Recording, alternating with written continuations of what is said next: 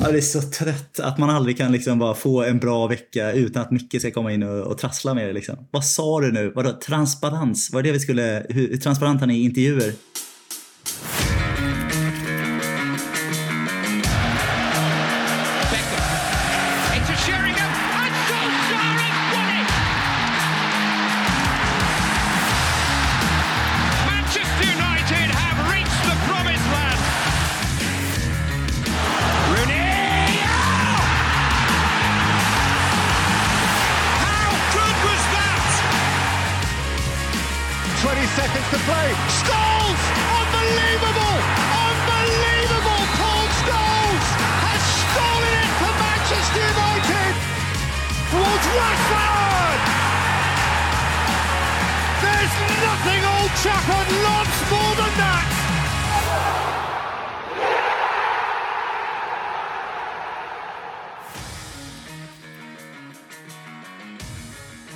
Igen er varmt välkomna till ännu ett avsnitt av United-podden. Podcasten som du inte visste att du längtade efter. United-podden görs i ett stolt samarbete med både den officiella supporterklubben MUS och United-redaktionen på Svenska fans. Mitt namn är som precis alla andra dagar Adam och först ut bland veckans deltagare är i vanlig ordning Marcus Mackan Eriksson. Är allt bra? Läget är finemang med mig, Adam. Det har varit en, eh, en ganska bra vecka skulle jag ändå säga. Så eh, nu, nu är vi inne på onsdagen, nu vänder veckan, så då, då ser vi framåt mot ännu bättre dagar här. Så det, det känns bra. Och som att lyssna på en hockeytränare där, alltså i periodpaus. Alltså. kul, kul, kul, att höra, Mackan. Trygg Hansa-polon är på. Gav ingenting. Går vi vidare. Har du någon sån där god lillördag-feeling då eller? Äh, inte egentligen. Jag brukar, det brukar vända för mig på torsdagar faktiskt. Då, då Ja, jag så det är att från och med imorgon bitti som... eh, Ja, ja då, eh, då är det bara att åka därifrån. Så är det. Gustav Kulle, vår kära Englandskorre. Hur står det till där Ja. borta på öarna? Du, jag är så jävla sugen på att vara tillbaka. Jag känner jag, jag har saknat det här ett par veckor nu, så jag är helt taggad här idag. Det var det bästa jag hört på jättelänge. Har du Ja. något spännande att berätta från andra sidan vattnet då? Har jag något att berätta? Jag var- ju hemma i Sverige ganska många veckor, tillbaka i London nu som har öppnat upp lite i såna här post-pandemitider. Så vi har, vi har ganska kul här borta i London just nu, vilket är, vilket är kul. Annars tittar man, jag tittar mycket OS. Eh, jag tycker att det är, OS är ett av mina favorit såna här mästerskap. Man följer vart fjärde år. Eh, man liksom blir så här löjligt intresserad av sporter som man aldrig tittar på annars. Tittat lite på nordisk kombination. Är ni, har ni koll lite på nordisk kombination? Alltså, noll procent faktiskt. 0 procent. Det är alltså två, två sporter, så det är backhoppning och längdskidor. Som de slår ihop totalpoäng på. Det är helt sjukt att man slår ihop det. Det är lite som att vara bra på att pochera ett ägg och att byta bildäck. Liksom. Två helt olika skills. Det känns liksom jättekonstigt att tävla i. Men jag tycker det är superunderhållande. De, jag ska säga, de byter skidor emellan. Det är kanske lite synd, men det är, det är jättekul att kolla på. Ja, synd att de byter skidor, men jag kom på att jag faktiskt sett någonting, att det var någon norrman som typ åkte fel och grejer. Det, det hatar man ju inte. Nej men sånt tycker man är kul. Sånt tycker man är kul. Så nordisk kombination rekommenderas för alla där hemma. Eh, blivit lite insatt i, i speedskating förstås. Läste faktiskt den här träningsdagboken från Nils van der Poel. Eh, rekommenderas varmt, alltså 60 sidor. Otroligt jävla inspirerande läsning. Jag tror att hela, hela United-truppen hade mått bra av att få läsa Nils van der Poels träningsdagbok. Alltså. Herregud vilket proffs. Framförallt delen med när han bara åt chips och drack vispgrädde eller? Ja, det känns som att det är ett par spelare som hade varit lite selektiva i vilka tips man hade tagit från Nils van der Poels rekommendationer. Dragit den gula highlightpennan. Vem i United-truppen hade bara sugit åt sig den här delen med att äta massa chips? Ja, Harry Maguire alltså. Luke, jag. Luke Shaw är det ju. Jag tror Luke Shaw är närmst. Ja, han är en Luke. Shaw är. Det är given där. Ja, det är sant. Alltså. De är Han gottiga tycker inte det är jättetråkigt att fingra på grillchipsen. Fasen, alltså. Nej, man behöver jobba lite hårdare i alla fall. Sen har vi, eh, jag vet inte om ni har hunnit se den Rooney-dokumentären som kom ut på Amazon här. Såg jag i helgen. Eh, jag tyckte den var riktigt, riktigt bra. Alltså. Jag känner, jag är ju, Wayne Rooney är en av mina absoluta favoritspelare eh, genom tiderna. Eh, jag tycker han är otroligt jävla bra spelare. Jag tycker det här var en dokumentär som ger honom lite den statusen som han inte får här i England. Framförallt liksom, han blir så himla, himla sågad. i, i mycket och får inte alls den respekt han borde ha som bästa målskytt i United och i landslaget eh, och, alla rekord han har slagit. Så jag tyckte att det var en, eh, en hyllningsdokumentär till honom som var ganska, som var ganska bra. Har ni, har ni hunnit se den? Ja, jag har sett den. Jag, Mackan har sett den. får, får prata då, för jag har Ja. inte hunnit se den. Jag har ju planerat in att se den med en polare här nu i helgen, så jag kan varken säga bu eller bä än så länge. Alltså, jag vill inleda med att säga att jag håller med dig i allt du säger kring Rooney och vilken status han förtjänar att ha, men inte riktigt har. Men jag tycker inte, jag tycker inte dokumentären var jättevass, alltså, måste jag, måste jag säga. Det är en två plus-analys. Liksom. Då får du komma med någonting då, som säger att Ja, men jag, bra. tyck, jag, tycker, jag, jag tycker det var jäkligt mycket fokus på landslaget. Ja, det är eh, sant. Och jag förstår att det är mycket fokus på hans EM 2004, för där är han ju en av Europas bästa spelare som 18-åring, så det ju, hade ju varit konstigt om det inte var fokus på det mästerskapet. Men sen, alltså de bläddrar typ förbi tre Premier League-titlar i rad med United samt en Champions League-titel på typ sex minuter, vilket känns... Nej, det känns konstigt. Det var ändå hans storhetstid och säsongen 2010 när han var bland de bästa spelarna i Europa kändes också som det var en liten, en liten klipp så och sen var det över. Vilket... Ja, nej, men det, Ja, det köper jag för sig. Det, det köper jag. De, fick, eh, de klippte ganska hårt där. Men man kan ändå så här, ja, de fokuserar väldigt mycket på hans tidiga år, men det är ändå, alltså det är kanske det som är mest unikt. Om man tittar på hans karriär, att det är ju hur otroligt bra han var mellan 16 och 21. Och på något sätt så är det, det är nästan som att han lever med epitetet att han blev inte så bra som de, de trodde att han skulle bli, vilket är helt otroligt om man tittar på hur bra han blev. Att han var liksom relativt bättre som 20-21-åring än vad han, han var mer normal jättebra som 28-åring. Väldigt, väldigt bra. Men han var, som 21-åring var han ju typ nästan bäst i världen. Och det säger han ju själv liksom, när han går ut och spelar byxorna av, av Frankrike i sina bästa, liksom, vet, så här, typ, typ tunnlar Zidane. Liksom, att han känner att så här, det finns ingen spelare i världen som är bättre än mig just nu. Och det är fan frågan om det nästan inte är sant alltså, där och då. Jag, jag tänkte på det när han säger någon gång i dokumentären att det, det spelar ingen roll vilka som hade stått på den andra, andra planhalvan. Jag, jag kände att jag var bäst. Eh, och eh, det spelar ingen roll om det var Zidane, Henri, Ronaldo, vem som helst. Tänk att ta in det i dagens United-trupp. De blir liksom livrädda när Chris Wood och Tarkovsky står på andra sidan. Det är, det är ändå kontraster i det. Ja, det mesta deppiga med dokumentären var ju att konstatera att vi har liksom ingen av den kalibern av professionalitet, eh, talang, eh, hjärta liksom, som, som Rooney var. Så det var väl det var lite deppigt då att se de här matcherna som vi har sett sedan dess. Men det, det kom vi in på som vi brukar säga. Ja, så är det. Jag sitter med och tänker att så här, vi borde sagt spoiler alert innan, för jag har ju inte sett dokumentären och jag känner ju nu att jag behöver inte se den. Nu, nu har jag stenkoll på den här. Ja, där sparade ni en och en halv timme av ert liv. Grattis. ja.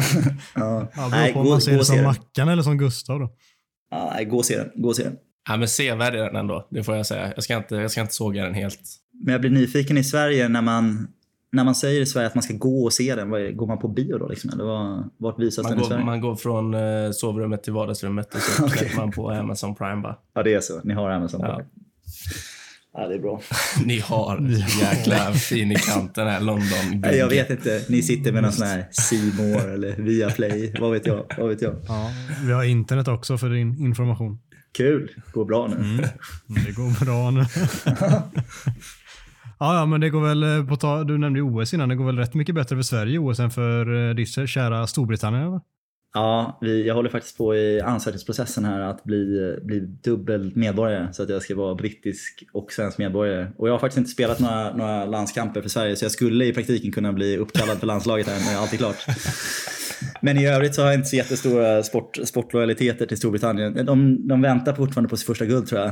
Men det är väl, ska det bli något så ska det väl bli typ någon sån här halfpipe eller någonting som rika, rika såna här trust fund babies åker till Australien och kör ett gap year liksom. Och sen så tävlar de i, i typ snowboard. Det är väl det de har bäst chans i tror jag. Ja, stort lycka till önskar vi då från United-podden. Ja, tack, tack, tack.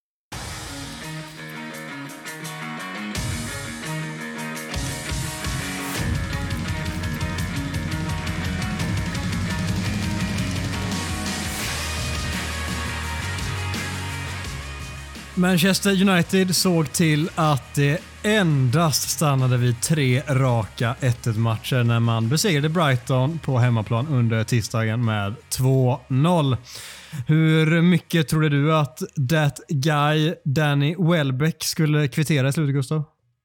Eh, men jag, jag satt ju faktiskt med polarna hemma och kollade på det och vi sa det typ i 80 minuten att så här, fan, alltså, nu när vi är en man mer också så kommer ju Welbeck kommer ju kvittera här. Och så får han det här läget också som äh, ett kanonläge. Så jag, jag var ganska övertygad om att det skulle ringa i den berömda klockan här. Men det gjorde det inte. Och återigen lyckas vi komma undan med någon typ av, du vet, skräck i, eh, skräck i halsen eller vad man säger. Så det var, nej, det var en, det var en kämparinsats alltså, ta, ta tre poäng. Så här på uppstuds då, du, vi ska inte prata om några spelare för det ska ju Mackan få den äran att prata om ganska snart. Men om du ska ge insatsen ett betyg då, den här klassiska skalan mellan IG till MVG. Vad, vad, ger du United för den här insatsen? Aha, jag tycker Ronaldo får MVG. Nej, sorry, vi skulle inte prata spelare Mackan. Sorry, nej jag skojar. Hans favoritspelare. Eh, jag tycker att United får ett... Eh, ja, det är väl nästan G, G plus kanske. Där någonstans. Ja, ja garderingen. Knappt. Ja, något sånt där. Det är inte bra alltså. Det är en, det är en okej seger, men det är ingen, det är ingen jättebra insats en, en sån match som man tycker ska vara en dag på jobbet, men nu för tiden så är det en bra insats helt plötsligt för att vi inte gör så mycket bättre än detta. Jag tänkte på det och konstaterade att egentligen hela den här säsongen har vi spelat 25 Premier League-matcher och ett dussin cupmatcher. Och det är liksom, jag tror inte vi har haft den där dominanta insatsen mot de här lagen som vi ska städa av egentligen riktigt hela säsongen. Visst har vi vunnit med mer än ett mål ett par matcher, men det har inte varit, det har inte varit de där klockrena, det här känns som att det blir mer 5-0 än att det blir 2-2 matcherna. Som, som ett lag som United borde ha 10, 15, 20 stycken av på en säsong av 50-60 matcher. Eh, så det är där vi är just nu tror jag. Vi får nog ställa in eh, inställningarna på det när vi möter de här städa av-lagen och inse att det är ganska jämnt just nu tyvärr. Premier League är en så jämn liga Vilken nu för tiden. liga! Ja, man möter inte Osasuna eller Sassuolo varannan helg. Nej, så är det. Exakt så är det. Mackan, ska du ta riva av veckans macka och dela ut lite spelarbetyg? Det, det kan jag göra faktiskt. Det, det har varit lite, lite svårare än vanligt. Faktiskt, måste jag, måste jag erkänna. För det första får du betygsätta en vinst, vilket typ aldrig någonsin har skett i poddens historia. Det var sjukt länge sedan nu känns det som. Men ja, det blir väl det blir kul som lite omväxling. Vad, vad ska jag börja? Ja, det kan väl du välja för en gångs skull? Behöver du att jag håller i handen här eller? Eh, ja, det hjälper mig oftast lite. Men jag, jag, kan börja på andra platsen och så tar vi, tar vi avstamp där då. Här, hade jag, här har jag suttit och växlat mellan två spelare typ hela dagen, men eh, jag väljer ändå Bruno Fernandes på andra platsen. Jag tycker att han, eh, han har inte varit så vass de senaste veckorna, kanske månaderna säger vissa. Eh, och var väl inte superbra under de första 55-60 minuterna igår.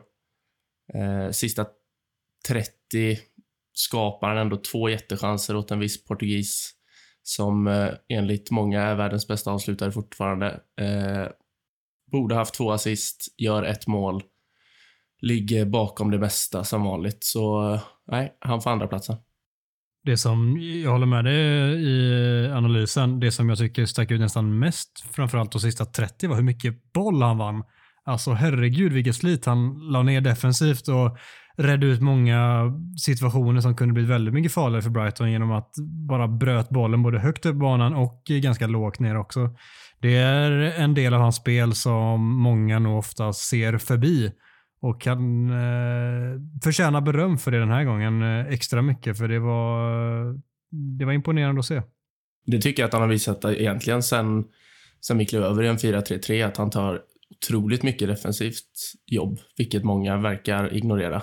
Men eh, det är många gånger han har varit längst ner av mittfältet, han vunnit boll, samlat upp andra bollar, så eh, nej, jag, jag kan inte förstå att han får den kritik, kritiken av många som, som han faktiskt får. Det är obegripligt. Är det rimligt att ha honom på en andra plats, Gustav, tycker du? Eh, det tycker jag. Nej, men jag, jag håller, instämmer 100% här med Mackan. Jag tycker att han har fått alldeles mycket kritik. Jag tror att han, eh, han mäts mot ett ganska högt benchmark i form av att han var så otroligt dominant eh, och kanske en av världens bästa i sin position under en period när han kom till United. Och det, den nivån har jag inte riktigt varit på men i den där rollen så behöver man spelare omkring sig som också är i bra form eh, och gör lite av det, det som kommer. Eh, och det har han inte fått så mycket hjälp med. Så jag tycker att han, eh, jag tycker att han har mognat in i, som ni säger, en, en lite, lite defensivare utgångsposition som jag tycker är ganska positivt. Eh, men, så jag tycker att han var, jag tycker att han var riktigt bra. Så det, det känns rimligt. Han är ju alltså den spelaren i Champions League som har flest assist, skapat flest målchanser. Samma sak i Premier League, en spelare som har skapat flest målchanser också. Han är väl den spelaren ihop med Ronaldo som har gjort flest mål om jag inte missminner mig. Att de står på åtta båda två, tror jag. Så eh, en så dålig säsong som vissa kanske vill måla upp det som tycker jag ändå inte att han har. Sen är det inte på samma nivå som han har haft tidigare och han har en lite annan roll, men han är fortfarande bättre än vad han har fått eh, än den kritiken han har fått. Ronaldo nio mål nu va? Han kanske står på nio nu ja, det stämmer nog. Nio var i ligan? Nej, eller alla all competitions? I ligan. Nej, i ligan. Ah, det är ganska bra. Alltså. Mm, men vi går vidare till första platsen då. Får vi se där så kan vi ta ett bredare grepp efter det. Ja, nu kanske Gustav sätter det brittiska dricksvattnet i halsen här. Jag vet inte. Harry Maguire? Nej. Nej, men jag... jag, jag... Nej, men det blir, det blir faktiskt, det blir faktiskt Cristiano Ronaldo. Jag, tänk, ah. jag, tänkte, jag tänkte säga Jadon Sancho. Jag, jag eh, tycker fortfarande att han eh, var en av lagets bästa spelare igår, men eh, det, det som får mig att välja Ronaldo är alltså kvaliteten på det målet han gör. För det har inte jag sett honom göra. Inte, alltså en sån sekvens har jag inte sett han göra sen han skrev på för United. Allt han gör i den är, i målet alltså, är yppersta världsklass. Han, han driver bollen klistrad på fötterna och tar ett sånt avslut i steget stenhårt i burgaven. Som, och det målet, alltså det, det är ju matchavgörande. För fram till dess så är ju ändå Brighton vassare egentligen. Eh, och ja, säga, man vad, säga vad man vill om, om honom, men han har ändå bidragit med en jäkla massa avgörande mål den här säsongen. Och det var ju hans alltså, bästa insats på jag vet inte hur många veckor nu. Så eh, han, får ändå, han får ändå första platsen av mig. Ja, det är Sjukt nog. otroligt fint att höra. Alltså. Alltså det är, nej men jag tycker att det är rim, väldigt rimligt. Eh, jag tycker det är lite hård. Det finns, finns ju ett par mål han har gjort av väldigt hög kaliber. Kanske inte riktigt lika fulländade. Jag tycker både, både hans boll han tar med sig mot Newcastle i, i debuten i hög fart är, är ett klassmål som andra inte alltid har i sig. Och en sen volley eller halvvolley eller vad det är mot Atalanta också på övertid som är också ett sånt mål som vi inte får från så många andra spelare i truppen eller i ligan överhuvudtaget än, mm. än honom. Tottenham tycker, borta också ska vi tillägga. Tottenham borta har vi också. Så det finns, ju, det finns ju ett par att välja på, på en sån här katastrofvärvning som är, är så himla dålig på alla sätt. Och det finns ju ja, jättemycket ja. spel vi kan diskutera om. Men det är, alltså, det, det är ändå få i världen som har högsta nivån när sakerna klaffar. Sen så kan vi alla vara överens om att det har inte klaffat tillräckligt mycket. Vi kan också diskutera vad hönan och ägget är på det med resten av, resten av laget. Så jag tycker nog, jag skulle gå så långt som att säga att det är en av hans bästa insatser i, i United sen, sen comebacken. Jag tyckte att han, gör, han har liksom ja, någonstans mellan 5 och 10 riktigt, riktigt bra eh, aktioner som hade också kunnat leda, leda till en assist eh, på, på Sancho tidigt och, och övriga bra löpningar. Så jag tycker det är en väldigt, väldigt bra match. Nej, ja, jag, jag tycker att det är hans överlägset bästa prestation om man ser till helheten. Han har gjort fler mål i ett par matcher, när han har gjort i alla fall två mål. Och eh, sådär, men ja, och han missade ett par lägen igår också. Absolut, men helheten är så mycket bättre. Han, helt plötsligt kan han ju hantera en boll, vilket är helt unikt sett till de senaste två månaderna. Ja. Men han bidrar i eh, nästan alla bitar av spelet på ett sätt som han inte har gjort tidigare. Och eh, om det här är den nivån han tänker hålla resten av säsongen så kommer vi ju helt plötsligt vara på en ny nivå. Sen om det är tillräcklig nivå, det får vi se, men vi kommer vara på en ny nivå eh, som lag också, vilket är jätteviktigt för oss. Så kanoninsats av honom och förhoppningsvis kan han bygga vidare på det, för det behöver verkligen det här laget kan man ge en liten, ge en liten shoutout till, till Lindelöf också. Jag tycker han gör, gör en riktigt bra match faktiskt. Jag tycker att han hade kunnat vara en, en bubblare. Jag tycker i ett, i ett stökigt försvar som vi har haft senast tycker jag att han gör, gör en riktigt bra insats. Jag är ofta ganska snabb på att kritisera honom, men jag tycker att det finns en någon typ av grundtrygghet, stabilitet i honom som jag saknar av, eh, av egentligen alla andra backarna omkring honom i den fyrbackslinjen som eh, jag tycker att han ska få en shoutout för.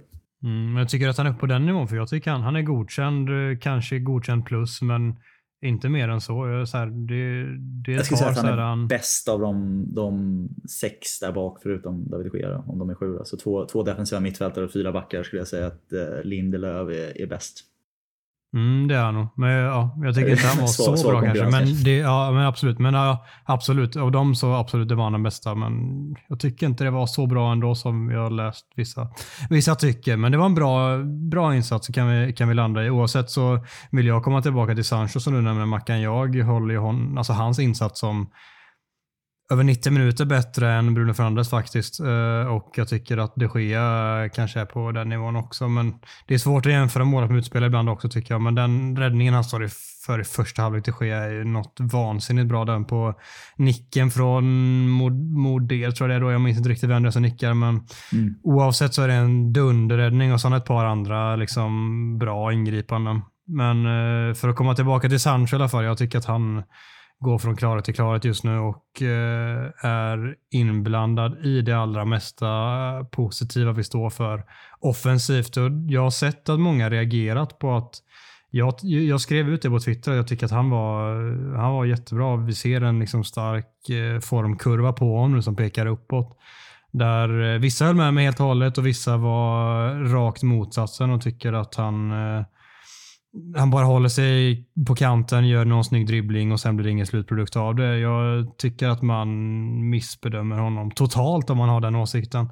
Jag följde honom väldigt noga under matchen mot Brighton och även gjort de senaste matcherna. Och man ser så tydligt när man gör det hur smart han är och vilket beslutsfattande han sitter inne på konstant. Sen tycker jag snarare att det är slutprodukten emellanåt som absolut kan vara inte tillräcklig och att han behöver slipa på den någorlunda och innan eh, han är på yppersta nivån. Men i, i själva spelet generellt så tycker jag han är jättebra just nu och han ska ha så mycket boll som det bara går oavsett om det är i öppna ytor på kontringar eller om det är mer stängda ytor där vi ska försöka luckra upp ett eh, lågsittande försvar. Jag tycker han eh, ständigt står för fyndiga lösningar. Ja, nej, men jag vet att eh, det här har vi ju i gruppchatten. Jag vet att Mackan håller med här. Liksom. Och jag, jag håller väl med, inte, inte fullt ut. Jag tycker att han fått ganska befogad kritik sin först, sina första säg, 20 matcher för United. Det fanns en period där han hade spelat 20 matcher och gjort två poäng eller någonting, ett mål och en assist. Och det är ändå det säger inte hela sanningen, men det, det var mindre än vad Dan James gjorde på sina första 20 matcher. Och jag vet att ni älskar, älskar den liknelsen. Men jag tycker att det var, det var en period under hösten där jag kände att han var lite för håsad. Att det, var, att, att det såg så himla bra ut och att jag, jag tyckte faktiskt inte riktigt det. Jag, däremot tycker jag att senaste ja, sex veckorna kanske här någonstans i det här året att man börjar se att det börjar klicka och att det, man vet ju att det finns en jätte, jätte talang i honom. Och det är klart att han ska vara en stor viktig, viktig spelare och viktig roll för oss i många, många år framöver. Eh, så jag, jag tror inte att det kommer gå dåligt. Men eh, jag tycker att han fick befogad kritik i höstas eh, och jag tycker att han ska håsas befogat nu för att han, han ser väldigt spännande ut just nu. Men jag, jag tycker också, alltså det är väl en, det ser man på många spelare runt om i Europa, unga som mer rutinerade, att folk bara kollar på mål och assist hela tiden och han har gjort så många mål, han har gjort så många assist och det är klart att det, det väger tungt, men man kan inte bara stirra sig blint på det liksom. Jag vet inte, jag vet inte hur många fina lägen han har spelat fram till de senaste tre, fyra veckorna. va? Han hade ju kunnat ha fem, sex assist för de statistikälskarna där ute. Så ja, nej, han har spelat upp sig rejält och jag tycker ju sammantaget att, att han har varit Uniteds bästa spelare överlägset sedan, ja, vad är, vad är, vad är vi inne i? 16 februari är det då? Ja, sedan ja, början av januari egentligen. Mm. Köper det. Och eh, Ronaldo etta, vi får ge honom beröm. Jag och Mackan brukar ju kritisera honom ganska ordentligt och kanske framförallt Mackan. Jag gör det kanske ännu mer privat än vad det har lyst igenom i podden. Men eh, den här matchen jättebra. Eh, Mackan sätter Bruno som tvåa. Vem tycker du ska höja sig allra mesta? Ja, det här är fan, det här är skitsvårt, men får man, får man ge en delad sista plats eller? Nej, du måste välja men du kan eh, förklara resonemanget. Ja, men det är ändå McFred. De är typ en, men du måste välja en av dem i slutändan. Men du kan prata om dem som en person ett tag om du vill. Okej, men deras... eh, Jag, jag missade första halvlek igår. Eh, fick se om den i, idag, vilket var mindre roligt. Eh, och En stor anledning till att det var mindre roligt var just McFred. Jag såg en statistik som jag hade missat helt igår. Och Det var att United vann alltså noll tacklingar igår i första halvlek. Är det, är det möjligt? Jag vet inte. Det är lågt. Kan Jag sitter det mest här bara och tappar hakan av att så här, ni kommer så jävla mycket statistik här. Inte, inte min grej som är statistiken. Jag känner ni båda har laddat upp med några jävla ljudband där och legat och sovit till hela veckan. Trampar vi, lite, trampar vi lite för mycket in i ditt område tycker du? Jag har varit tydlig med att jag bara gillar statistik när det kommer från mig. Jag gillar inte andra statistik. Så det jag känner mig conflicted. Nej, men det, det är bra, bra, statistik, bra statistik. Så noll vunna tacklingar. Alltså, hur många tacklingar har man, har man gått in i då? då typ? har, fick du någon, stod det det? Noll eh, delat Nej, på... jag, jag, jag, jag, 20 jag ska vara helt ärlig med och säga att jag, min källkritik på den eh, statistiken har varit under all kritik. Jag bara såg den flimra förbi faktiskt. Ja, men vi plockar det i podden ändå. Här har vi ingen källkritik. Nej. Men eh, jag gjorde de något rätt eh, under de första 45 minuterna? Jag kan inte, jag kan inte komma ihåg en sekvens där jag tänkte bra Fred eller bra skott. Alltså, inte en enda gång. Och då, det är inte så att Brighton har ett överflöd av bollvinnare, utan de har Bizuma. Och han löste ju det själv. liksom. Mm. Så eh, vem var sämst? Jag... ja. Jag har gett Fred mycket skit, så McTominay var sämst. Så, så slutar vi där. Ja, men vi kan väl är ihop det med... Vi kan väl dra ihop det. Senast vi poddade så pratade vi om Burnley-matchen. Där var han inte kanon på något sätt och var en av de sämre där. Sen har vi haft en, eh, en match mot Southampton och han var inte kanon där heller. Och sen har vi haft den här matchen. Så absolut, eh, så här, nu ska vi absolut bara prata om den här matchen, men vi kan ju också dra det lite större och säga att hans eh, formkurva just nu är kanske inte optimal jämfört med vad den var innan landslagsuppehållet då han fick en hel del beröm både av oss och många andra. Mm. Han ska ju nästan, han ska ju nästan vara sämst bara för hans skottförsök där i andra halvlek. Jag vet inte vad han Oh. försökte. Han kollat Super Bowl i söndags där och försökte göra field goals eller någonting. Jag goal. vet inte. Ja. Men eh, ja, nej, han var sämst då. Vi, vi landar där va? Ja. Vi, eh, om inte Gustav vill eh, sätta sig rakt emot så tänker jag att vi bara stannar. jag släpper, jag släpper förbi den. Vi, vi ses senare i programmet, Mackan. Ja. Bra, då säger vi så med matchsnacket.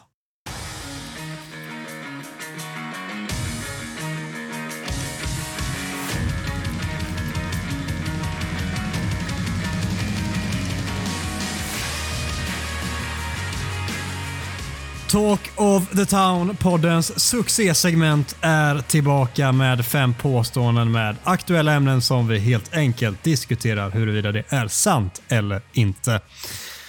Det första lyder Dämpa kritiken mot Ragnik. Vi har gjort mer än nog de senaste matcherna för att vinna samtliga. Mackan, den skickar vi ditt knä. Mm, det gör du helt rätt i tycker jag. jag. Jag har varit inne på det här eh, tidigare att jag inte... Jag förstår inte kritiken mot honom för fem öre. Eh, och särskilt inte om man grundar den kritiken i de... Ja, vi tar de fyra senaste matcherna efter landslagsuppehållet då. Eh, där vi... Det är 3-1-1 matcher och så nu en 2-0 vinst. Och folk, alltså igår efter vinsten och man går in på Twitter, liksom, det ser ut som att vi har torskat med 0-4.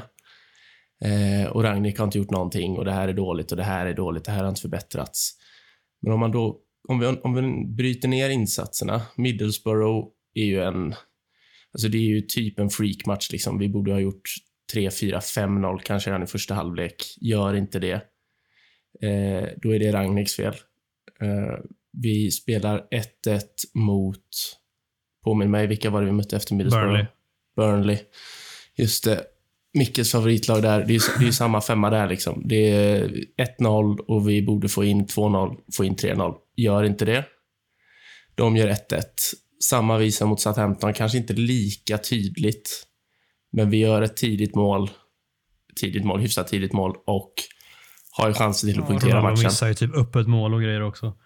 Precis, precis. Så eh, det, alltså, och det är väl samma sak igår egentligen. Första halvlek är ju, ja den är kass liksom. Men sen gör vi 1-0, de får en man utvisad och sen har Bruno ett jätteläge, Ronaldo har två jättelägen. Eh, det, finns, alltså det finns chanser att punktera matchen. Jag vet inte vad Ragnik ska göra annorlunda. Ska han byta in sig själv? Det tror jag inte heller hade funkat jättebra. Eh, men vi har, liksom, vi har gjort fyra mål på de fyra senaste matcherna. Vi har gjort fem mål på de fyra senaste matcherna, va? 1-1, ja. 1-1. Ja, precis. Eh, men vårt XG är på 10,82. Jag vet inte, man ska inte lägga för mycket vikt vid XG alltid, men det säger ändå någonting om någonting. Liksom. Så jag förstår inte den överdrivna kritiken mot Rangnick sett till perioden efter landslagsuppehållet. Jag tycker bara det blir, det blir för lätt att peka ut någon och då väljer man tränaren. Men det är ju inte hela sanningen heller. Liksom. Så dämpa kritiken, snälla. Vi alltså, förväntade mål är på snudd på 11, vi gör 5. Jag håller med dig och det kanske är en, eh, en, alltså ett dumt ställningstagande av mig att ta, men jag tycker att många av våra supportrar nu har liksom fastnat i det att man ska vara kritisk och negativ mot precis allt och alla hela tiden och göra sig lite lustig över det och så här, gud jag har varit där också och jag är det då och då. Så eh, jag ska inte på något sätt fr framställa mig själv som bättre än någon annan. Men jag blir lite trött på att eh, vi, alltså man ska hela tiden leta negativa vinklar på precis vad som helst. Trots att vi gör någonting bra så ska det vara någonting dåligt. Igår vi gör, vi vinner med 2-0. Vi har ändå bra kontroll på matchen när absolut vi möter ett lag som en man mindre.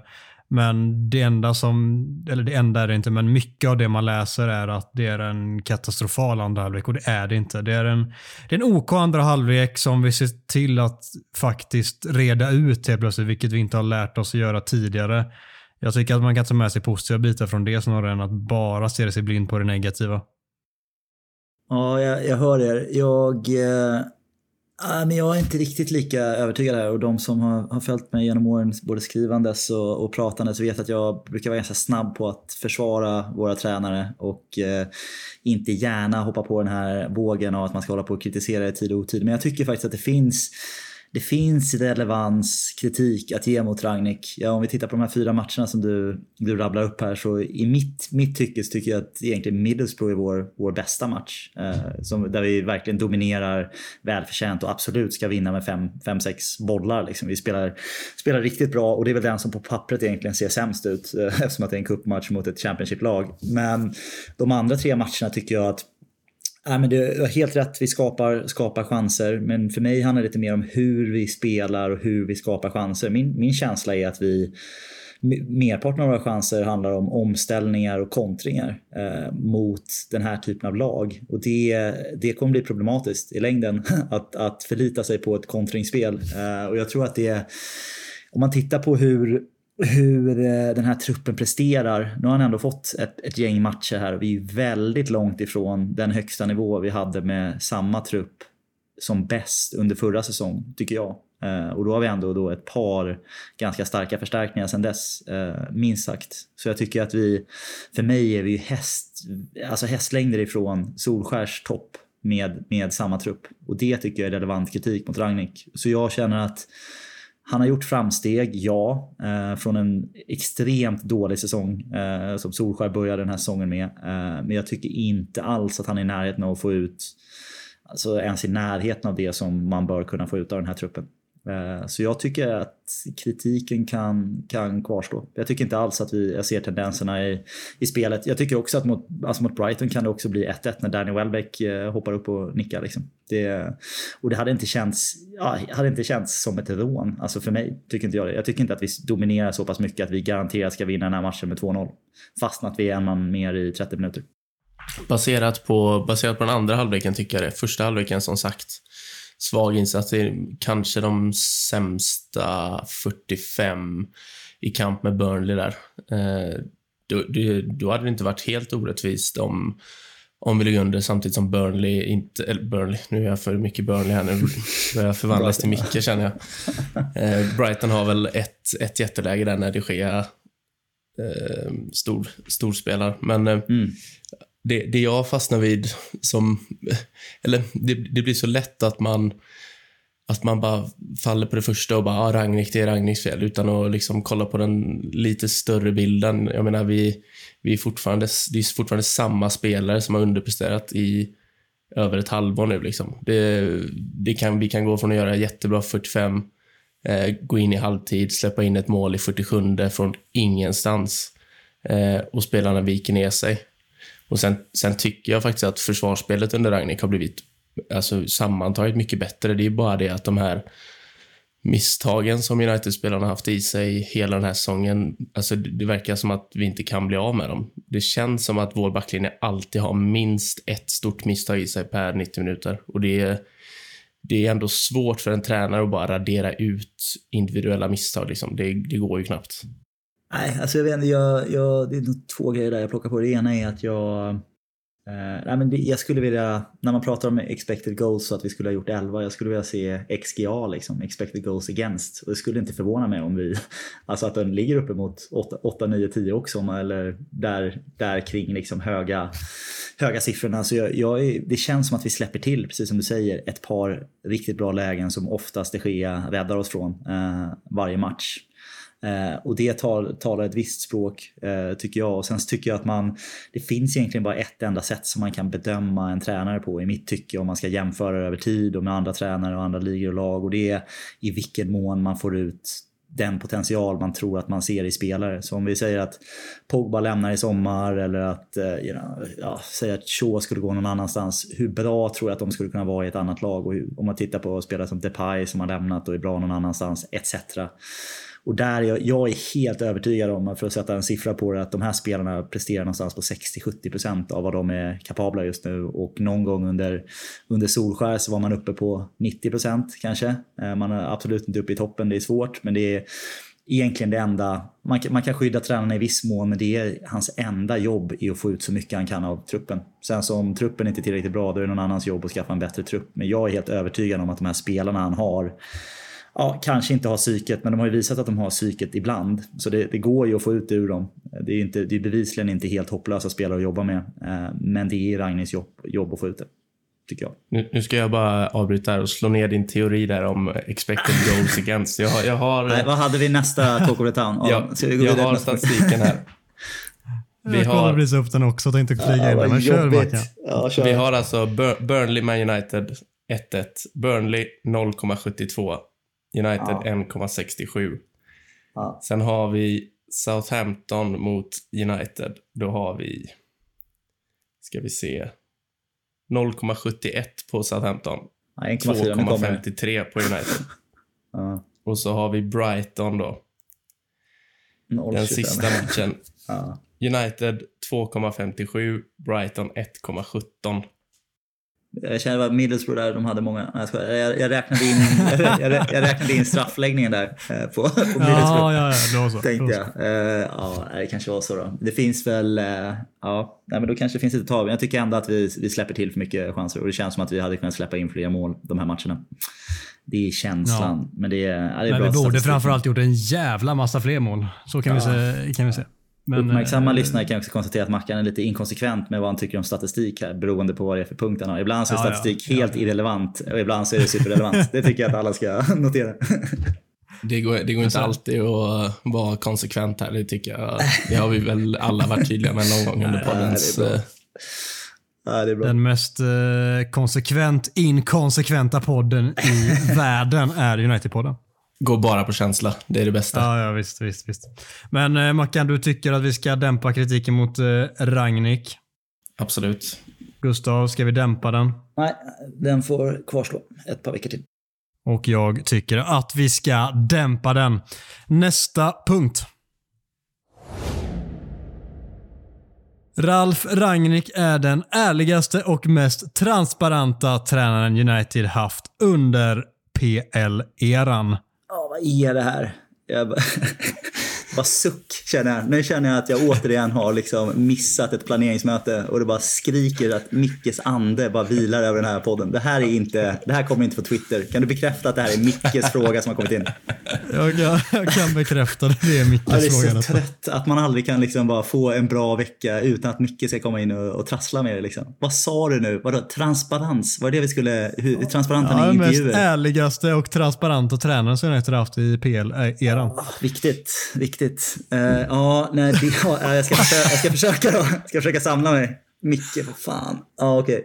Okay. Eh, transparens sa vi. Ja, nej, men jag tycker nog att... Uh, är han är mest... Ja, men han är väl där uppe då. Men jag tycker Solskär var väl ganska... Han var väl ganska tydlig och transparent också tyckte jag. Det var väl, han fick väl ibland vara lite politisk i vissa, vissa kniviga situationer. Men jag upplevde att det var ganska sköna år med Solskär jämfört med Mourinho, Van Gaal och Moyes innan. Jag tyckte att vi gick i, i rätt riktning i form av öppenhet och tydlighet och framförallt att inte stå och hålla på och skicka massa bortförklaringar när det gick dåligt. Utan jag tyckte att han var väldigt bra på faktiskt säga vad som, vad som gick fel och att, vad det var som inte funkade. Sen så var han, var han inte lika bra på på åtgärdare. Så jag skulle säga att Ragnik är väl där uppe med Solskär. Då. Är, han- är han markant mycket bättre? Nej, det tycker jag inte. Så jag, jag vet ändå vad det blir i Mickes frågeställning här. Om det blir sant eller falskt. Men jag vill bara vidare till nästa punkt. Eh, det får lyssnarna och Micke framförallt eh, tolka själva. Ja, Micke eh, jag, jag köper det du säger. Solskär är absolut eh, långt steg ifrån de alla andra i eh, positiv märkning här om vi pratar ärlighet och transparens. Jag tycker nog att Ragnik är nästa steg också. Han, eh, han känns som att han säger precis vad som är sant och inte och ibland kanske nästan för mycket. Typ Martial-grejen, Lingard-grejen, sånt som det är som att typ klubben nästan fått gå ut och dämpa ner sen för att de inser att det kanske inte vi borde vara så här öppna men som Ragnik valde att vara och så hittar man någon form av semi-bortförklaring till det i slutändan. Det känns som att han är brutalt ärlig i nästan allt och sen kan man orda om det är eh, rätt eller inte men om, ja, om Micke vill veta om han är den ärligaste och mest transparenta tränaren United, som United haft i PL-eran så får jag nog säga att jag tycker att han är det. Ja, jag tycker ju Sir Alex var rätt transparent och ärlig också. Han körde sina mind games totalt. Ja, men han var ändå rätt, han var ändå rätt tydlig utåt liksom. Det var, det var alltid... Det var inte så att han, att han var feg för att säga liksom rakt ut vad det var för fel heller. Men Alex skulle ju kunna lura och säga att den här spelaren är inte tillgänglig och sen startar han. Det skulle inte Ragnik kunna göra. Jo, jag tror ändå Ragnik har det i sig. Tror du det? Ja, absolut. Ja, Absolut. framtiden får väl utvisa det, men här och nu har jag inte sett den sidan av honom. Nej. Men jag, jag tänker att det var ju en del av Fergusons tränargärning. Liksom. Han, var, han var den här lilla fifflaren som eh, hade för sig sina, sina mind games och grejer, men samtidigt så var han ju nästintill alltid jäkligt rak och ärlig kring saker som hände i spelartruppen. Kolla bara på, kolla bara på när Rooney ville lämna. Liksom. Det, var, det var ett rakt uttalande på en presskonferens exakt vad som hade hänt. Så här står det till. Nu kommer det här hända. Så Jag tycker han var, Ja. lite, han var lite selektivt transparent. Han hade, han hade en lång, lång tid i United också, men det fanns absolut långa år då jag kände att han var han inte gillade media överhuvudtaget. Framförallt när det var de här skandalerna kring hans, hans scoutingbror Martin och Martin och så även eh, den här racehorse-hästen. Och här man liksom, då hade han en period när han eh, inte ville prata med media om någonting alls tror jag. Det var ganska långt tror jag. Men jag håller med om att det fanns ju stunder när han var lika transparent. Han var ju mer transparent än José Mourinho kan jag väl säga. Jo, men det är, Det är inte det är inte så jäkla svårt heller, ska jag sägas. Men är det, det, är ju, det är ju dock uppfriskande med Ragnar att han bara skiter i Han bara går ut och kör liksom. Ja, jag gillar ju det. Sen vet jag inte hur bra det är långsiktigt, men det, det är skönt alltså. Jag gillar det. För den här spelartruppen tror jag att det är otroligt bra. Hade ni velat ha kvar Ragnik eller efter säsongen som tränare? Som tränare. Ja, om vi säger att vi inte får Pochettino eller Ten Hag. Liksom. Hade ni, tycker ni, gillar ni honom så mycket? Sitter och försvarar honom här nu i förra punkten och här sitter ni också. Det är så jävla, jävla mysigt med Ragnik. Ja, men alltså om vi inte får något av toppvalen så absolut. Jag, jag hade inte tyckt att det var kattpiss. Det hade jag inte gjort. Sen tror Hellre jag inte det varit det Graham bästa. Potter. Ja, men där kommer ju folk eh, plocka fram eh, giljotinen och allting, men no, ja, kanske alltså. Det, det beror lite på vad vi ser resten av säsongen. Jag ska väl inte svära fast vid någonting än, men jag tycker att han får så otroligt oförtjänt mycket eh, kritik och jag tror på riktigt att han skulle kunna göra mycket mer med den här truppen långsiktigt än vad många förstår. Och det finns ju såklart frågetecken kring Graham Potter i ett Manchester United också. Eh, det gör det kring Ragnik också, så jag tycker inte att det är så där solklart som jag tror att många hade velat göra det till. Sen, ja, alltså Potter i United hade varit intressant på många sätt och vis också. Sen om det hade blivit jättebra, vette fan. Hoppas det i alla fall. Jag tycker jag kuppar in den här som Talk of the Town bara för att Mickes fråga är så jävla dum. Så ja, vi byter ut Micke så här. Mackan, sant eller falskt? Eh, Ragnik, hellre Ragnik än, än Potter. Det är sant eller falskt? Falskt. Jag hade, jag hade, det hade funnits något att se Potter faktiskt. Jag gillar honom. Aha. Men eh, med det sagt, Ragnik är inte första, han är inte andra, han är inte tredje. Men mycket möjligt att han är mitt fjärde val eller femte val. Till vem som ska ta över. Så är det. Falskt på Mackan, sant på Adam och jag säger falskt. Jag tar hellre Graham Potter. Går vi vidare till nästa punkt. Det här vill jag bara glömma. Det gör vi. ja. United är just nu 20 poäng efter City. Detta är just nu den sämsta säsongen sedan Moyes.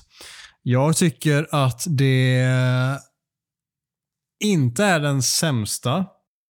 Men den är, än så länge är den ju där uppe och nosar. Det, det är också svårt att sätta någon stämpel på den här säsongen ännu med tanke på att det fortfarande finns en hel del att spela för. Vi säger att vi helt plötsligt får en formtopp nu. Vi råkar gå ganska långt i Champions League och vi, vi löser den här fjärdeplatsen. Då är ju inte det sämre än typ van Gaals sista säsong eller eh, ja, bitvis under Solskär också som har varit katastrofalt. jag vet inte, jag tycker att det, det, är svårt att säga det här och nu men den, eh, den har ju potential att bli det också vägskälet. Ja, men jag, jag instämmer i det. Jag tycker det är väldigt svårt att utvärdera en säsong eh, vid den här tidpunkten. Men om man tittar på första, första halvan av säsongen då, är absolut uppe och konkurrerar med, som du säger, Fan, Fangals och jag tänker på Mourinhos, eh, ja, hans första halva när han, när han slutade i december. Sen så städade ju Solskär upp det lite och, och putsade till den lite under våren, även om vi kommer sexa sen. Mm. Jag tycker personligen inte att alltså David Moyes-säsongen är så extremt katastrofal som den ser ut. Att vi kommer sjua, det är år sämsta placering någonsin i Premier League-tiden, vilket jag är medveten om. Men jag tycker att vi har ju hög, betydligt högre toppar eh, under den säsongen än vad vi har haft under den här säsongen till exempel.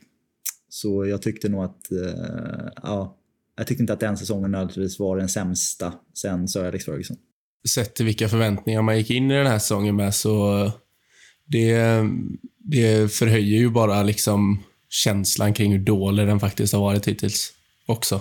Alltså vi är ändå tvåa förra året och, och är på uppåtkurva och fyller på med Varann, Jadon Sancho och Cristiano Ronaldo. Det är helt, alltså ja. det är ju, det är helt o, alltså det går inte ens att beskriva hur extremt dålig utfallet är på den här säsongen med de förutsättningarna. Det går inte att jämföra med någonting. Liksom. Nej, det, det, är lite det jag menar. Liksom. Det var snack om att nu finns det inget som ska hindra United från att utmana med City. Eh, och eh, det fanns det ju kan man ju konstatera så här sju, åtta månader efter. Uppenbarligen. ja. Så, eh, ja, nej, jag vet inte. Jag, jag, tycker att det är så många säsonger som liksom flyter ihop med varandra och det har varit många, många halvtaskiga säsonger nu. Men eh, sett till vad jag förväntade mig inför så är ju det här definitivt den absolut sämsta sedan dess. Mm. Ja, ja, sett till förväntningar så håller jag nog med dig. Jag minns att jag hade skyhöga förväntningar under Moyes, men det var väl bara så här naiv ung fotbollssupporter som inte vet någonting annat än att United är bäst på allt uh, hela tiden. Och sen kanske inte riktigt reflekterar över vad faktiskt liksom det är för trupp som Moyes får ta över och vad, vad det finns för utmaningar därefter. Så eh, där hade jag skyhöga förväntningar. Mm. Jag hade skyhöga förväntningar när Mourinho kom in och fick eh, Pogba och Zlatan Bajy och Mkhitaryan sin första säsong. Ja. Och jag hade skyhöga förväntningar nu, men det är ju det är fortfarande dåligt detta. Alltså det är jättedåligt. Det, vi, får, vi får utvärdera ordentligt efter säsongen, men här och nu så är den ju verkligen där uppe och nosar och kan absolut eh, argumenteras för att vara den sämsta sedan, sedan Mois nu som då äh, detta påstående lyder ja, hade säsongen varit över nu eh, efter 25 omgångar så är nog kanske den här sämsta. Men jag tycker att det är, det är svårt att utvärdera nu. Det finns fortfarande chans att kunna putsa till det här lite och man skulle kunna komma till och med trea, tror jag. Jag vet att Ragnik tror inte på det, men eh, rent poängmässigt är det liksom inte så himla långt borta om man får en formtopp och börjar skrala in tre poängarna här i rad. Framförallt så börjar vi ju möta topplagen nu igen ganska snart. Här. Det är väl efter Leeds-matchen tror jag som det börjar dra igång där med toppmöten och det kan ju absolut sänka en totalt men hittar man en formtopp och vinner de matcherna så klättrar man ju ganska snabbt också. Ja, det är skönt. Så, nu när vi har städat av de här enkla matcherna. Exakt. Känns skönt. Ja. Känns perfekt. Mäktiga United som eh, spelar 1-1 mot allt och alla. Ja. Vi går vidare till nästa punkt. Sommarstädning i löneböckerna är nödvändigt för att kunna landa nyförvärv. Gustav, jag tänker att du är våran Excel-kung, statistikkung. Gör din grej härifrån. Excel är mitt kärleksspråk. Det det jag jobbar, jobbar med. Sådär. Så här, sånt här tycker jag är roligt. Liksom. Så nu, nu alla som har svårt att sova på natten kan, kan sätta på det här innan så blir, det, blir man lite sömnig. Ska ni, få, ska ni få lite ekonomisk statistik? Nej, men frågan lyder alltså om vi behöver rensa upp i löneböckerna för att kunna fylla på med, med fler spelare med hög lön. Eh, om man tittar lite faktamässigt på det. Alltså det, som, det som potentiellt hindrar att vi tar in fler spelare med hög lön är Financial Fair Play Eh, i grova, om man bara tittar på, på, på high level, vad, vad det innebär. Det innebär att man får inte gå förlust med mer än 5 miljoner euro samlat över tre år. United har ackumulerade förluster senaste två boksluten, så 2020-2021. Eh, väldigt, väldigt mycket på grund av att man inte haft publikintäkter. Eh, vilket är superproblematiskt. Vilket gör att de måste i praktiken göra en ganska stor vinst i år för att för att kunna använda samma lönebudget nästa år. Eh, den lilla brasklappen för en klubb som United som får mycket skit för att Glaciers är ägare och det är ägarlån ditten och datten innebär att man kan, man kan också trolla ganska mycket med bokslut när man betalar väldigt mycket interna räntebetalningar till sina ägare vilket gör att United skulle kunna putsa upp sitt bokslut ganska mycket om man behöver det eh, genom att till exempel förlänga lånen, minska räntebetalningarna etc. till Glazers vilket gör att kort, kort svar är att vi behöver nog generellt inte oroa oss så jättemycket jämfört med andra klubbar över att slå i taket på lönebudgeten. Med det sagt, om man tittar på, på ursprungsfrågan här om vi behöver städa upp, behöver vi nog städa upp ändå. Och att om man tittar på de spelare som sitter på utgående kontrakt så har vi ett gäng spelare här som jag tror kommer, det kommer städas upp ganska naturligt här ändå. Våra, våra högavlönade Pogba på 300 000 pund i veckan, Cavani på 250 000 pund. Eh, Juan Mata 160 000 pund. Eh, redan där liksom är man uppe i 750 000, 800 000 pund i, i veckan. Eh, Ronaldo sitter på 510, det är väl osäkert i vilken mån han att man har kvar honom ett andra, andra år. Eh, men det har man nog råd med. Så jag skulle tippa på att man Ja, Greenwood, Lingard sitter där, sitter 150 000 till. Eh, så det finns ju gott om osäkra spelare här som eh, där det säkert kommer att, eh, att frias upp lite utrymme vare sig vi vill eller inte. Tror jag. Så jag tror inte, jag tror att det blir väl sant då, då påståendet. Vi behöver, vi behöver städa upp lite men jag tror att det kommer städas upp av sig själv ganska naturligt. Lång utläggning, nu kan ni vakna igen. ja, jag vaknar till. God morgon. En, en tanke, så, alltså så här, jag blottar mig totalt där. För jag är kung på precis allt i världen förutom siffror och matematik. Där ja. är jag förmodligen sämst av precis alla. Du är jinget till mitt yang. yes. Är det inte så att uh, det har var det inte någonting med Financial Fair Play där de pausade på något sätt eller gjorde om nu under pandemin för att underlätta för klubbarna? Precis, jag tänkte säga det att det, det är inte helt spikat än men det finns ju ganska hög sannolikhet att det här framförallt 2021, pandemiåret då det var tomt på läktaren i väldigt, väldigt stora, stora delar kommer ge ganska, mycket, ge ganska mycket utrymme för att man inte bedömer det året hur som helst. Eh, så jag skulle av den anledningen också tro att det, att det inte kommer drabba klubbar på samma sätt de här åren som det har gjort tidigare. Så det har du helt rätt i, att det finns även en aspekt där som vi inte behöver oroa oss för. Ja, men du, du har ju uppenbarligen facit här och det är så troligen så som du säger, att det kommer lösa sig av sig själv för att spelare med ganska höga löner kommer att lämna och det kommer göra utrymme för, för andra spelare att komma in med höga löner och eh, det är väl inte mycket mer ord om än så. Om det man kan konstatera, liksom så här, så, förlåt, men på spelarna här, bara om man tittar på vilka typer av spelare vi sitter med utgående kontrakt, så har vi ett jättejobb att göra i sommar med, med att fylla på den här truppen eller förlänga med några av de här. Alltså spelare som mm. Pogba, Cavani, eh, Greenwood i viss mån här, Lingard. Det är ju spelare som i grund och botten har en ganska viktig funktion i, i den här truppen. Eh, även en spelare som Lingard, är ju liksom, han är ju tre, nu har han tredje, fjärde, femte val någonstans på, på tre platser. Så det är ju inga, det är inga dussinspelare att ersätta här. En central mittfältare, eh, kanske både Cavani, Ronaldo och Greenwood potentiellt. Skulle kunna bli så att alla de tre spelarna som är våra nummer nio liksom, behöver i viss mån ersättas. Så det är ett jätte, ja. jätte, jättejobb den här sommaren eh, att, att bygga om den här truppen. Ja, det, det är väl där vi kan landa då. Det är ett jävla hästjobb som måste göras med truppen helt plötsligt, vilket mm jag i alla fall har känt under en period att vi har en ganska bra trupp och att det krävs lite putsning här och var för att den ska landa i någonting väldigt bra. Men helt plötsligt nu så har vi satt oss i en situation med kontrakten som framförallt ställer till det som gör att vi kanske måste göra mer än vad i alla fall jag hade tänkt eh, under, under en period där. Så det blir spännande att se vad klubben gör här och vem som fattar de här besluten i slutändan. Det är ja, den mest oklara fotbollsklubben i hela världshistorien, Manchester United 2022. Spännande blir det. Ny anfallare ska in enligt trovärdiga uppgifter, men ödsla inte energi på Erling Haaland. Ja, um, ja att, en, att en ny anfallare ska in är ju, uh, det är ju spikat, tänker jag. Uh, och Erling Haaland är väl uh, just nu den eh, absolut svåraste anfallaren att kunna få in. Jag, jag tror inte att det är möjligt för United att, eh, att värva honom i sommar. Och för att vara helt ärlig så tycker jag att eh, det hade varit rätt skönt om vi inte gjorde det. Och Det beror mycket på att det är Mino Raiola som sitter bakom där och styr och ställer. Och den pizzabagaren har man inte mycket för. Men Eh, Eh, så ja, jag, jag, säger ju... Alltså, det hade varit så skönt att se United göra en sån här värvning som kanske inte så många förväntar sig.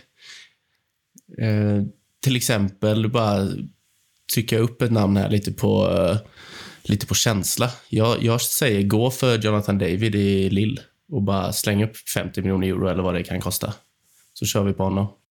Jag har inte sett honom tillräckligt för att bedöma om han vore det rätta valet, men en sån typ av värvning hade varit väldigt intressant. Jag tror att en sån typ av värvning som Ralf Rangnick till exempel hade kunnat ligga bakom eh, att göra någon som går lite mer under radarn än alla de namnen som tidningarna och media och supporterna har allra längst ut på, eh, på tungspetsen.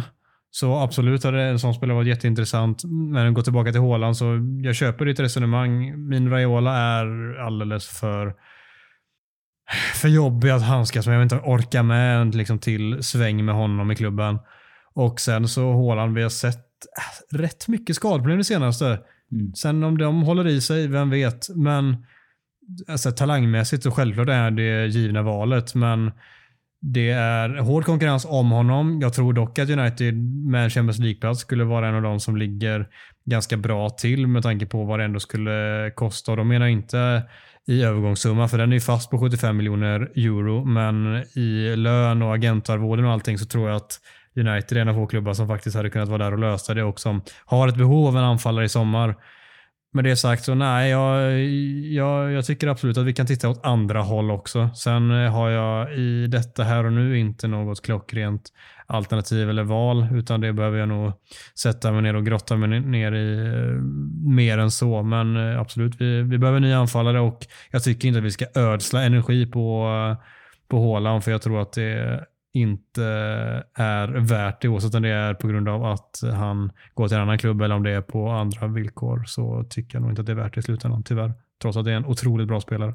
Ja, men jag, jag håller med båda i, i mycket här. Jag, jag kan väl känna i och för sig, jag hade ju aldrig tackat nej till Haaland. Alltså.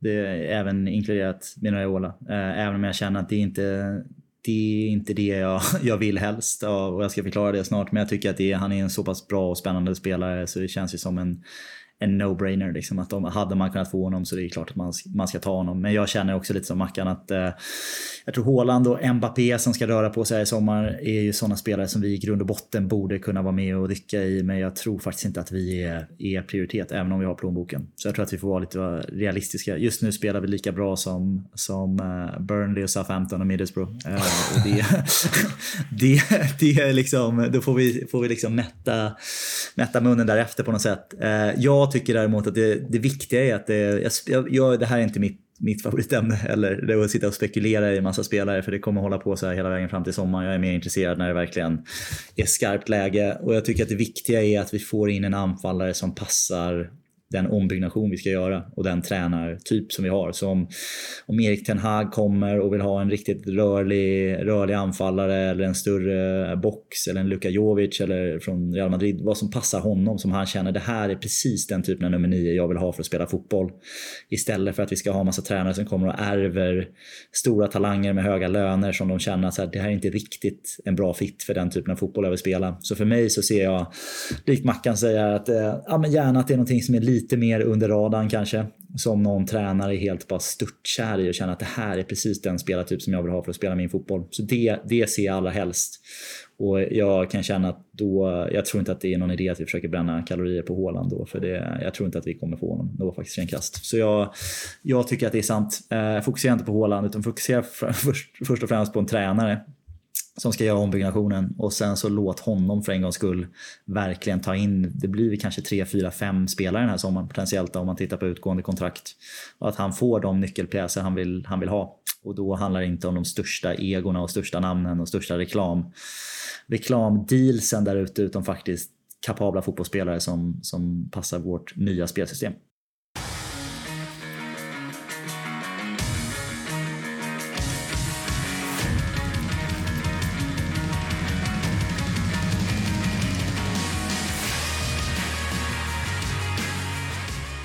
Härnäst väntar ett rivalmöte med Leeds på söndag klockan 15.00.